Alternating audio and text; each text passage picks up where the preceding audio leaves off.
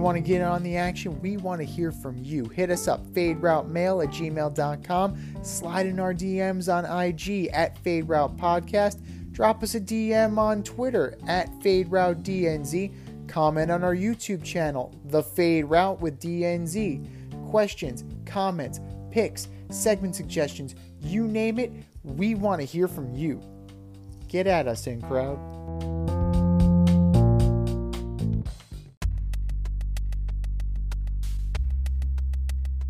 Order up!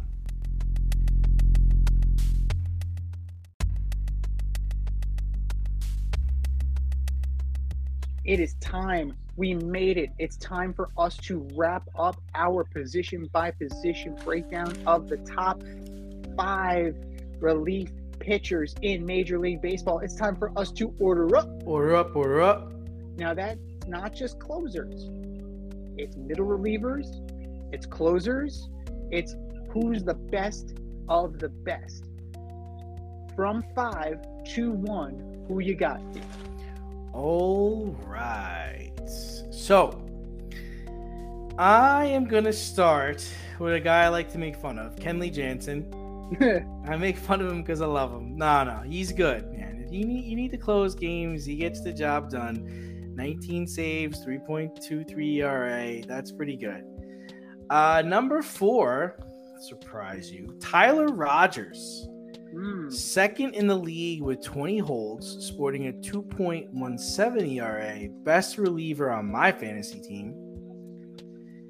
This is my number three guy. I got Tanner Scott. How about 64 strikeouts in 43 innings? Does that interest you at all? Number two, I've got Hector Neris. Number five in the league in holds with 17 and sporting a 1.43 ERA. And my number one will probably surprise you. It's Emmanuel Clace, Klaus, Clace, Chase, whatever his name is. Classe. Classe, Emmanuel Classe. Classe. I'm just loving the season he's having for a terrible Indians team. 25 saves. I believe that's second in the league.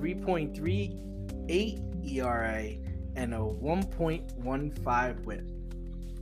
That is my top guy. Who you got? Great choices. Many and varied. For my honorable mention, because I do have an honorable mention, I do like the combination of Yennier Cano and Felix Bautista from the Baltimore Orioles. Isn't Between the Bautista two the, guy who lost the game last night for the American League? In a game that doesn't matter. Yeah. Tell, tell me again, what were his spring training numbers? Who gives a shit? Four and one on the year, 107 ERA, 23 saves, 84 strikeouts, and 42 innings pitched, and a 0.93 whip. I'll, I'll take that. And his buddy Cano, not as many strikeouts, 38 strikeouts and 42 and two thirds innings, but a, a 1.48 ERA and a 0.89 whip.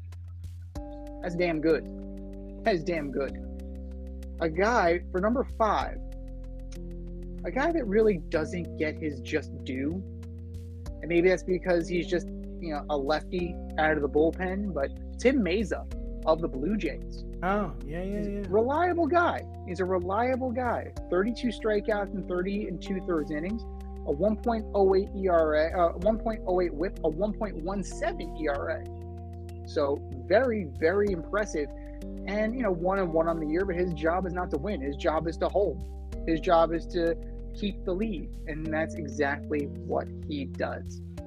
Number four,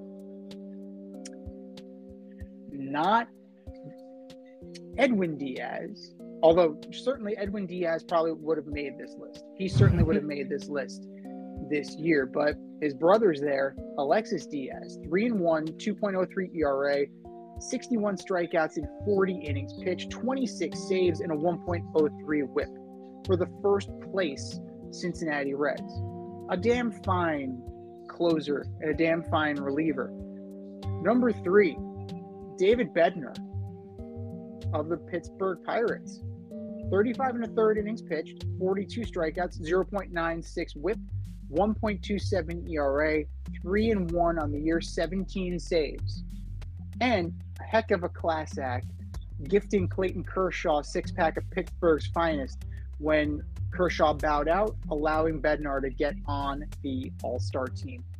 Number two, Devin Williams of the Milwaukee Brewers. Oh, Like- really? He's re- he's reinvigorated the airbender, man. He's reinvented the changeup. It's amazing. 1.05 whip, 45 strikeouts and 33 in the third innings, 20 saves, 1.89 ERA, 4 and 2 on the year. I'd say that's pretty solid. He's definitely, you know, he's having a bounce back year and he is anchoring that team. And number one, all reliable, Josh Hader, 1.08 E- 1.08 ERA, Can't believe my 30 ears. 33 in the third innings, 50 strikeouts, 1.02 whip, 21 saves. Josh Hader continues to be a stud in the bigs. And to be the man, you have to beat the man. And he is continually the man. Now, will Williams eventually take that crown? Sure. Could Diaz do it? Absolutely. Can Cano or Bautista do it? Can it's possible. Relief pitching is a year by year basis, but Josh Hader has been consistent, and Josh Hader has, you know, he's definitely left. He's doing his job out in San Diego. He's left his imprint this season. Thanks for listening to this episode of our podcast. If you like what you heard and want to hear more, be sure to like and subscribe on your favorite podcast platform. Rate us five stars, leave us a review, turn on subscription notifications, and tell your friends. Spread the word, spread it wide.